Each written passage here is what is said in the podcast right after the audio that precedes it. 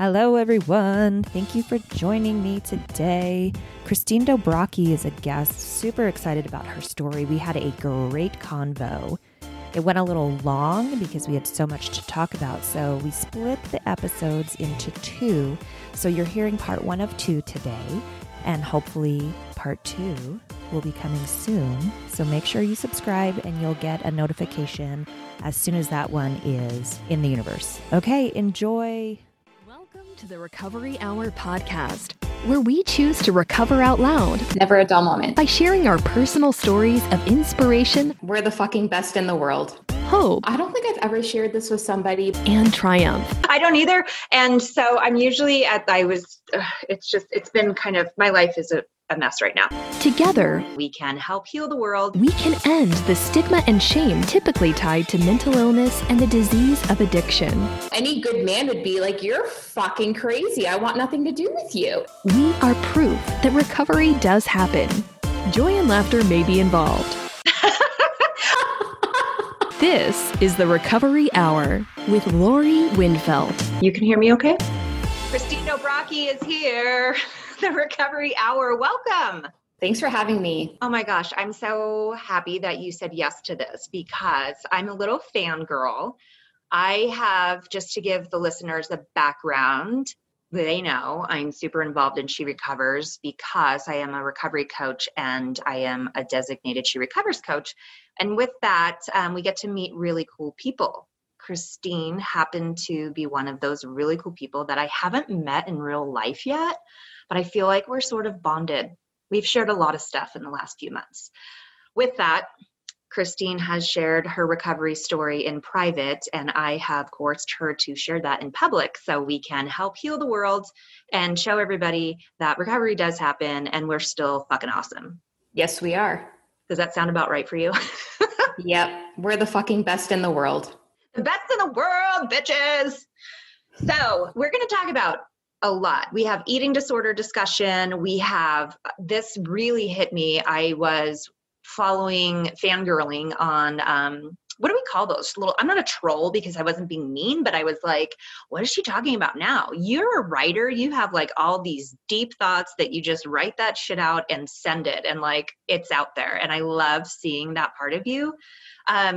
One of the things that I was really excited about was a picture of you in a very teeny weeny, not so yellow polka dot bikini. If there was polka dots, you couldn't see them because it was too fucking small to even put polka dots, right? And I love it when I have a connection with my guests because I once did a bikini fitness competition. So I say bikini fitness competition. It was a fitness competition, but they have different levels. And I was in the bikini. You looked like you were in a different level because you were like buffed out. What were you doing? So the States and Canada is very similar with the sport, but yes, there is like bikini, what you're explaining, where there isn't so much leanness and muscularity. And then my category is considered figure. That's so what it was. Figure. Yeah, figure. So it's between bikini and bodybuilding. Figure's in the middle of it. Which is insanity because I'll tell you what, I did that for one time, one and done. And the amount of working out and thinking about food and my relationship with that and measuring things. And oh my gosh, I can't wait until we dive in and you tell me all about that. Because I went into that with a healthy mind about food and exercise. And my end goal was not competition. My end goal was to just be like, shit, I did it. Look at me go. So I can only imagine like what I was going through mentally then, if that was like truly a goal of mine to get through at the end. So we have that to talk about. We have, oh my God, Christine rides a motorcycle, not like on the back of it and holds on to her mane tightly, but she actually drives that bitch. Can't wait to, she rides a motorcycle. I'm so excited to hear about that. What else do we have? Oh, we're going to talk about the eating disorder. I got all melancholy about that, but you're in recovery. You're working your recovery plan there. And then what else did we have? Oh shit. The one and like dating in recovery. I can't even, first of all, date at this age. I don't know how old you are. It's still not 20. What I do know is it's not dating at 20, different worlds. And again, so I can just, I'll stop talking in a second and let my guest actually speak. But how I connected to this, just so you know, Christine, if we need to go at the end of this and find you a man, I did once own a dating service. Oh, you can imagine that. So I was a matchmaker for a hot minute in my life. So when we're done with this, we might have to discuss where we're at with any hotties or potential soon to be, or is the door open for Christine to meet a new man? Wow, that's a lot. Yeah. How are you feeling? You good? Oh yeah, I'm excellent. What do you want to jump into?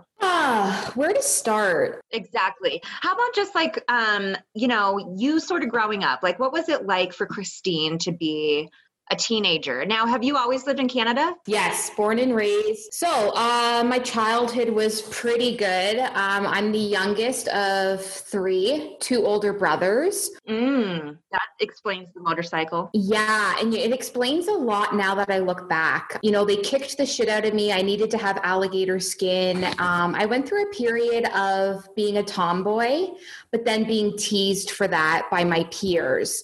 So I did gymnastics and dance, and it didn't feel natural to me.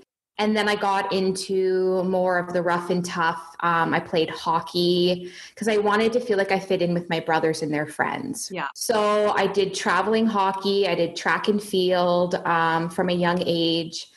And then, you know, I never really struggled with my weight until puberty hit. So I've always been active.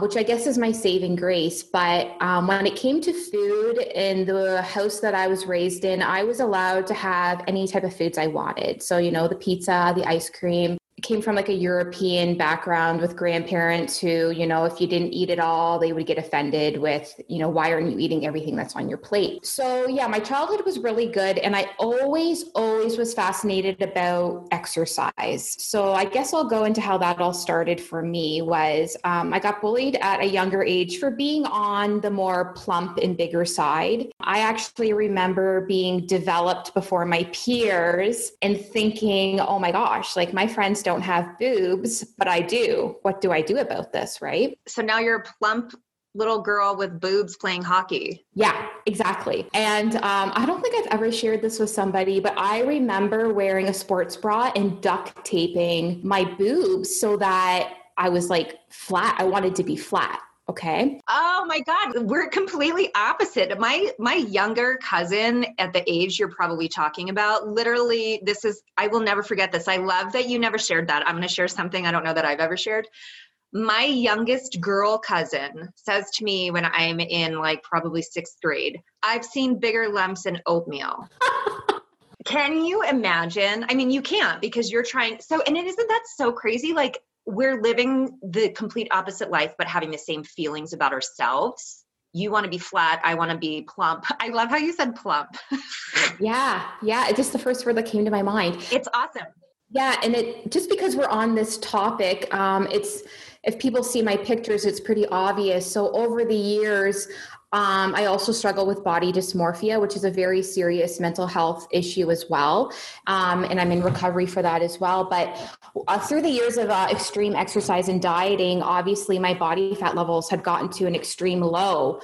So 2 years ago, I actually did get breast implants. So it's interesting when I catch myself saying, you know, at one point in my life, I was duct taping my boobs flat. And just 2 years ago, I was like, oh no, I want that plump boob back, right? So anyways, so back to the story. So when I was 15, I got my first gym membership at the local YMCA, and that's like a community gym. And I remember my mom coming to pick me up, and I was waiting at the front door, and there was a fitness magazine on the table. And I remember picking up that fitness magazine and just being in complete awe.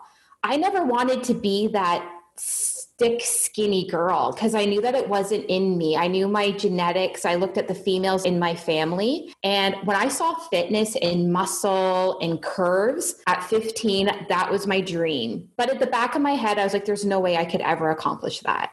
So the seed was planted about fitness when I was 15 and I had my first gym membership. And I just continued going to the gym I think to deal with the bullying, you know, like being on the bigger side, playing girls hockey, it was a way for me to manage my anxiety and feeling like a lot of my girlfriends were just that skinny, pretty girl dating, and that just wasn't me. But if I felt like if I was kept going to the gym, maybe I could be something like them. Yeah. So what were you experiencing when you've said bullying several times? Was there something specific that you experienced that really stuck with you that you were trying hard to get away from when it came to that?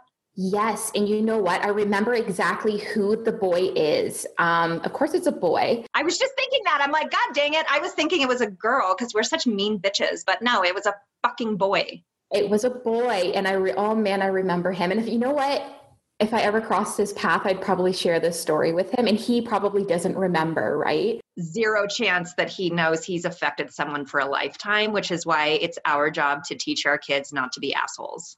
Yes. So I'm going to say I was in grade 5 or grade 6 because I remember what school it was. And I was on the playground and we were trying to play some kind of like, it was probably boys chase girls. You know, that game you used to play at recess, yeah, catch them, put them on the bench and then I don't know, whatever. But don't fill in the blank here. We're talking 5th and 6th grade. Yeah. Like, what were you going to do with me when you caught me and put me on the bench, right? Yeah, that's it. You're just benched. That's all. Yeah. So I remember this boy chasing me. And again, this was when I was overweight and my fitness wasn't the greatest. And him yelling something at me like, oh, you're so fat, Flipper. And he called me Flipper the dolphin. Do you remember Flipper the dolphin? I do. But you know what? I look back now and I'm like, number one, dolphins are so intelligent. And Flipper was like, we loved Flipper because I know. That's like it'd be different if you called me like a beluga whale or something, right? But anyways, he wasn't smart. He didn't even know what type of like large mammal to call you. Yes. But you know what? That stuck with me, that there was, and he was that popular, cute boy that people were chasing and wanted. And it stuck with me that this boy was making fun of me, A, because I couldn't run. Then he calls me an animal and he used the word fat. Mm. And I remember actually going to the gym thinking, I'm going to prove this guy wrong, that I'm not fat. And that word fat has stuck with me for the majority of my adult life. That makes perfect sense why you just use the word plump instead of fat. You were like, it's the first thing that came to my mind. I love the word, but I feel like people's natural reaction would just use fat, but now you dug it up. Yeah. So that's the one sticking point where body image became an issue for me. So 15 is your first gym membership. Yeah. You go in, you're like, Mom, I see this magazine. I want to be like this. Yeah. And what do you start? Do you just like go crazy? You just go ham on the workouts? Well, you know what? Like I hit it really good actually until just last year. So I'm 35 years old and nobody really knew that I was struggling to the extent that I was over the last 20 years. So when I was still living at home, it was a little bit more difficult to try to get too extreme because, you know, my parents were cooking the food and most of it is all about nutrition, right? So I built a good foundation with gym exercises and researching and talking to trainers and really learning at a young age how to train without actually hiring a personal trainer and, you know, picking up that fitness magazine and, you know, how to do a dumbbell curl and how to do proper sprints and all of that, right? So from 15 until 20, I would say my main focus was just the gym. And I didn't realize the importance of nutrition at that point. But that's when my binge eating did start to kind of take off a bit. I remember trying to do diets and restricting and then not understanding that restricting calories actually was causing my body to overcompensate and then start to binge eat. So I would say the binge eating started around the same time, like 15, 16 years old. And when you would binge, and this will be a really super personal question because I've never experienced, right? So for me, my recovery is, it's a lot about a lot of crazy shit, but it's also about drinking a whole ton. So is it similar to an alcoholic when you say that you binge eat and that you have a little something and then all of a sudden you're just like, I just ate the whole bag? That's a really good question. And it's exactly the same thing. It's just the substance is different. So when you have someone who struggles with alcohol, they can't just have one sip or one beer.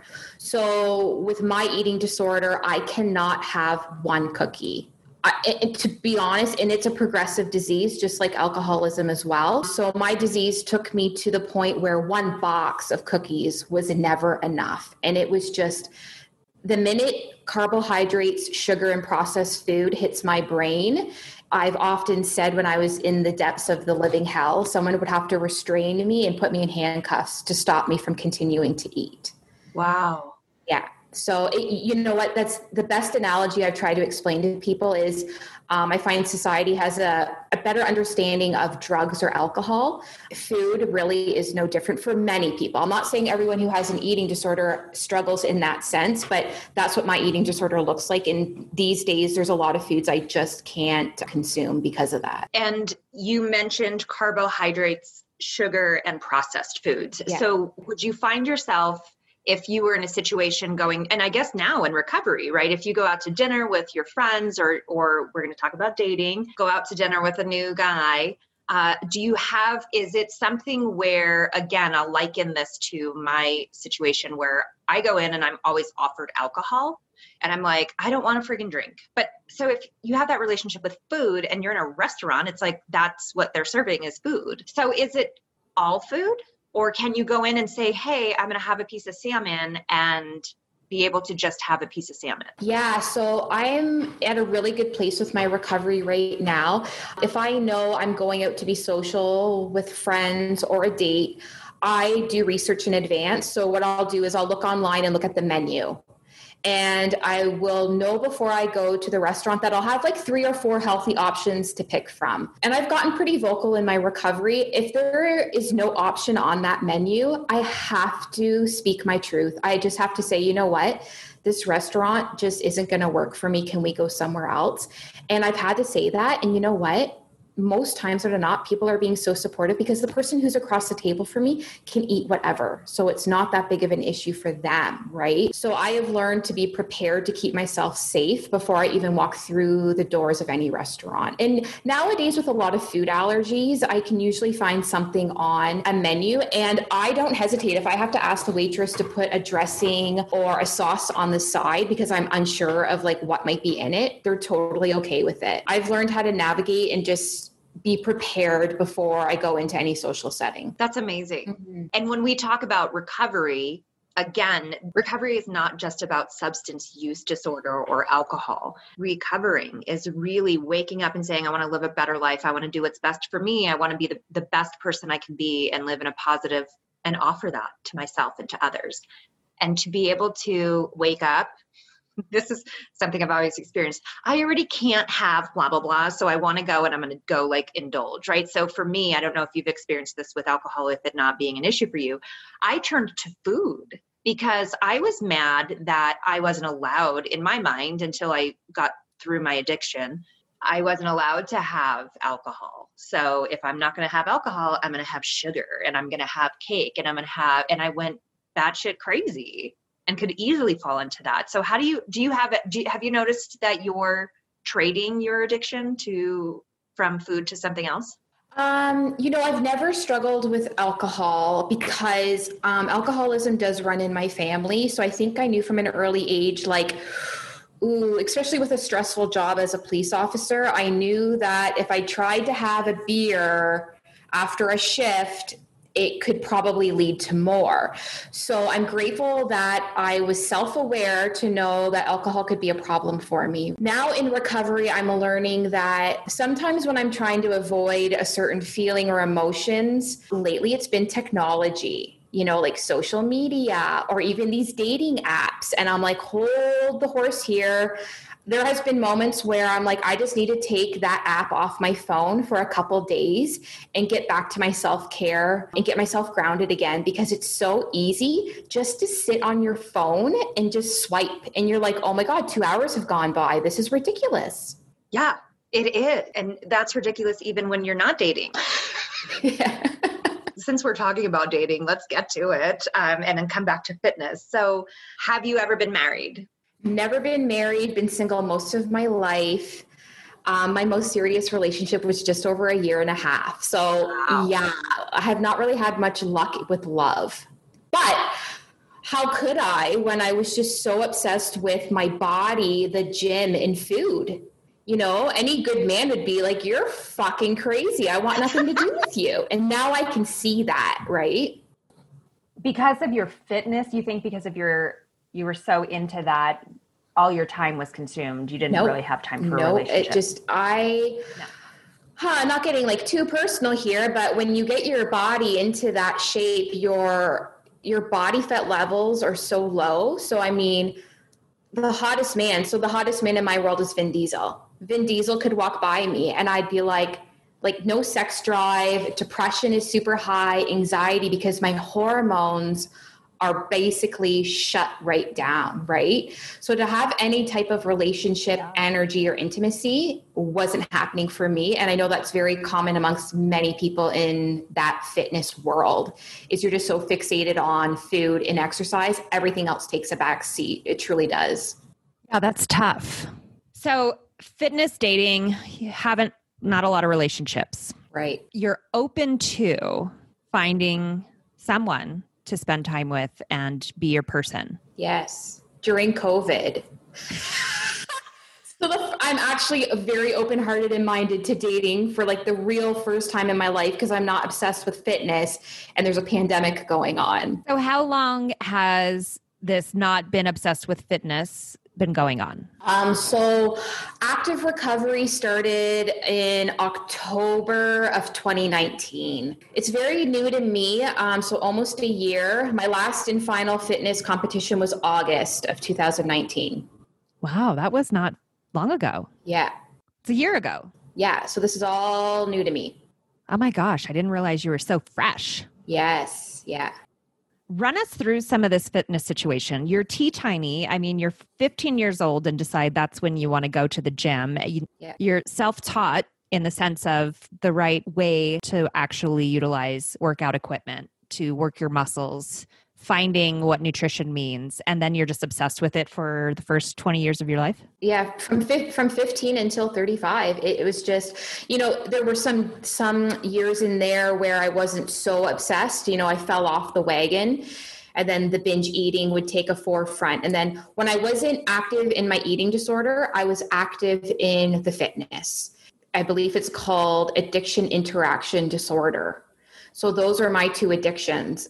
Binge eating, number one. And when that's not taking over my life, the fitness was.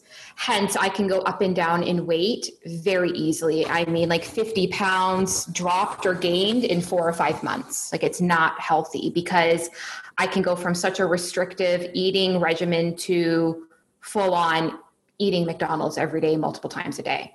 And that is something worth discussing when it comes to behavioral health, to know that you can work so hard in a situation to get to a place of success, whatever that measurement is for you in fitness, to say, fuck it, I'm going to have a Big Mac. Yeah.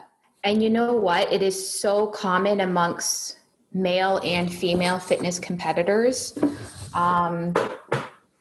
For instance, after my last fitness show, behind the stage, so at the actual venue where the competition is, they're giving out chocolate bars and cake and junk food, because they're looking at it as you just dieted and trained for, sometimes 4 to 5 months so strictly. Now you get to treat yourself. But what people don't realize is the amount of damage that's been done at a physiological level at that point. The minute you start eating that junk food again, you cannot stop. So binge eating is very common amongst fitness competitors, because they can go That willpower will get you so far, but the minute you introduce that food again, your body is just going to store it as fat because it doesn't know what to do with it. So I swore to myself that this would never happen to me again. And I had an 8-month relapse of just binge eating.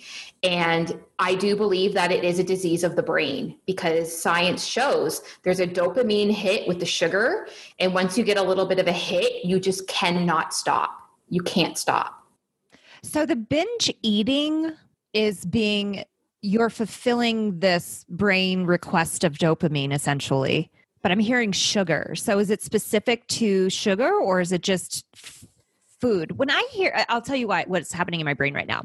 I'm hearing binge eating. And so in my mind, what that means to me, no one, like I don't have an issue, like I probably do, but I don't realize it because what I think of as binge eating is like, oh, I'm hungry, so I'm going to just go get a little snack. And my little snack then turns into the entire bag. So I just ate a full bag of sour cream and onion and potato chips. And then binging to me would be like, and now I'm going to throw some marshmallows on top of it. And then I'm going to have a cheeseburger and then I'm going to have, and it's like nonstop. Is that correct? Yeah. So, I mean, is that correct? Are those the exact things that you were doing? I mean, I guess I'm just trying to wrap my head around exactly what binge eating is, because what I'm also hearing is maybe an addiction to sugar specifically. Yeah. So the science is just coming out about food addiction and sugar addiction. And trust me, it is a real thing. I've lived it. So there's a difference between emotional eating. And I really do believe every human being has emotionally ate in their life. Hundro. Right. So when it comes to the psychological aspect of things, you just have to ask yourself, is it causing mental distress? So my binge eating would look like this. My intention would be, okay, I want to have a little bit of sugar to feel good. So I'm looking for that dopamine hit. I never drank alcohol. I never abused alcohol. I never got into drugs. It could have easily been a heroin addiction. It could have easily been alcohol for me. It was sugar. So what happens is when I'm feeling, you know, the halt, right? Hungry, angry, lonely, sad, depressed, whatever. I go to the sugar because it actually makes me feel good in that moment. But then the addiction part comes in and it's like, I cannot stop at one chocolate bar. So I don't keep a lot of, I call them drug foods. I don't keep drug foods in my house, especially in early recovery. I just couldn't. And I live alone. So super easy for me. Oh yeah. So you can manage that. Yeah. So I would just have to say I guess the best way of saying it is complete abstinence. I don't necessarily like the word abstinence, but for me, it's, I have to stay away from the sugar because I just can't stop. The floodgates open. So so 4 months ago was my last binge. And it was like, okay, I just want to buy a chocolate bar, go to the store, get a chocolate bar and come home. And it was like back into the car I go. And then it's drive through after drive through and then going to the grocery store and loading up with more chocolate and more chips. And the only thing that really would stop me was when I was so physically sick, my stomach just couldn't take it anymore. Or you actually just pass out. You're like, I'm done with the day. I feel so gross. I'm going to bed. Mm-hmm. So it's just eating to the point of getting so high on food. And I have gotten to that point where you just feel so high and so good, even though you know the consequences of it. Like I know I'm going to wake up tomorrow feeling so bloated and gassy, but I just needed to fill that hole in my soul and in my heart. And for me, that was always food. Yeah, this is so interesting. It's literally my life, but alcohol. Yep. Same thing. Like just fill that void for that minute. Can't have one. Got to go have more. Let's stock up. Yeah. So now with, this might be, educate me is what I'm trying to say. If you don't have the answer, then let's not just make shit up. So, 'cause I do. So that's binge eating in a nutshell. Also, there's other diseases. Are these considered diseases? Am I using the right terminology? Yeah. It depends on the person. I mean, I look at it and say, yeah, it is a disease of the mind and the brain. Yeah. Okay. So what I'm thinking of, what else is coming to mind with eating is bulimia and anorexia. Right. if you don't mind, and obviously not coming from a professional, but just someone who's experienced eating disorder in her life, can you give me sort of the layman's terms of what the difference is between what you experienced and with anorexia and bulimia? Okay. So I am like a unique case. I've had anorexic tendencies, and that would be when I'm exercising and I restrict. So I never looked anorexic because I had the muscle mass and I was working out. So what would anorexic be considered? So when you have anorexic tendencies, or you say that you were restrictive to be anorexic-like, what does that mean? Like I mentioned, I have the body dysmorphia. So I would be looking in a mirror. So my heaviest ever was 220 pounds. So when I'm 120 pounds at 10% body fat and I look in the mirror, I see an obese 220 pound person.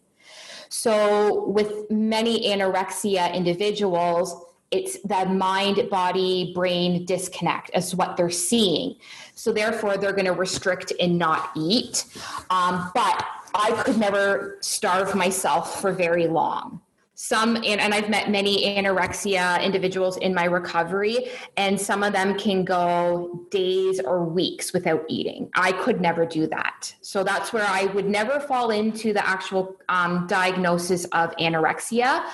But my mindset would think that I am obese when I'm actually way underweight. So the next step would be to starve yourself essentially, or to restrict drastically. Yes. And your mind doesn't allow you to do that. But if you were an anorexic or suffering from anorexia, that would be something that you just are like, okay, now I'm not eating forever. Yeah. Yeah. And then bulimia, what I think a bulimia is you eat a ton and then you go throw up. Okay. Which is true. But, I was classified as exercise bulimia. So bulimia is really, you have that binge eating component, but then you have a purging component as well. Ah, purge. Yeah. And what people don't understand is that purging does not always equate vomiting. But most of the time it is that, right? Where someone will binge and then they will force themselves to throw up. Mine was purging calories through exercise. Another method, some people, and I have done this in the past too, is abuse laxatives and water pills in a way of expelling excess calories, which it doesn't do anything. That is a myth. I honestly think I read that in a magazine, to be quite honest, at a young age. And that's how I thought abusing laxatives might make me thin. And it does nothing but cause gastrointestinal issues. So bulimia really is the binge eating followed by a behavior that expels the extra calories. I'm so glad I asked the question, because obviously I was ignorant and had zero idea and just made shit up based on what I think I know. Lovely. A lot of people don't know that. And, it is what it is. Like, people will find if it's bulimia, if it's not throwing up, it could be exercise. And it's just as serious. Yeah. Well, and I think, again, when you don't experience things, you just make up either what you've heard, what you've read, what you want to hear, what you think you know. And that's why we do this show, is to educate and tell stories, and in a real way that we're not freaking out that we said the wrong thing or that we're offending anyone, because that is not the intent. So if we happen to offend anyone, it's not the intent. We're just trying to learn and teach. Yep. Don't take it for Bible. Okay. Not here. This is not the place. Oh my goodness, you guys, how awesome was that? Christine dug deep. I am so honored that she chose the Recovery Hour to tell her story, and I can't wait for you to hear the rest. We have another episode upcoming, so make sure you subscribe, and you will get automatically notified when it is ready for you. Thank you for listening to this episode of the Recovery Hour podcast. Successful podcasts equal subscribers and good ratings. Please take a few minutes to rate, review, and subscribe. To learn more about me, your host, Lori Windfeld, jump on over to therecoveryhour.com. Here you'll find information on my coaching and speaking practices, as well as information on guests of the show. If you're still listening to this and you haven't subscribed to my mom yet, what are you doing? You're lame. So go do it right now. All right, calm down. Sorry about that. He's just really excited for this to be successful since I've been spending all of my free time on this project and not with him. While you aren't lame, as my son suggests, I would really appreciate a few minutes of your time to subscribe. While it doesn't seem like much, it really does help my goal in spreading the word of recovery. Until next time, let's continue to inspire, live, and give.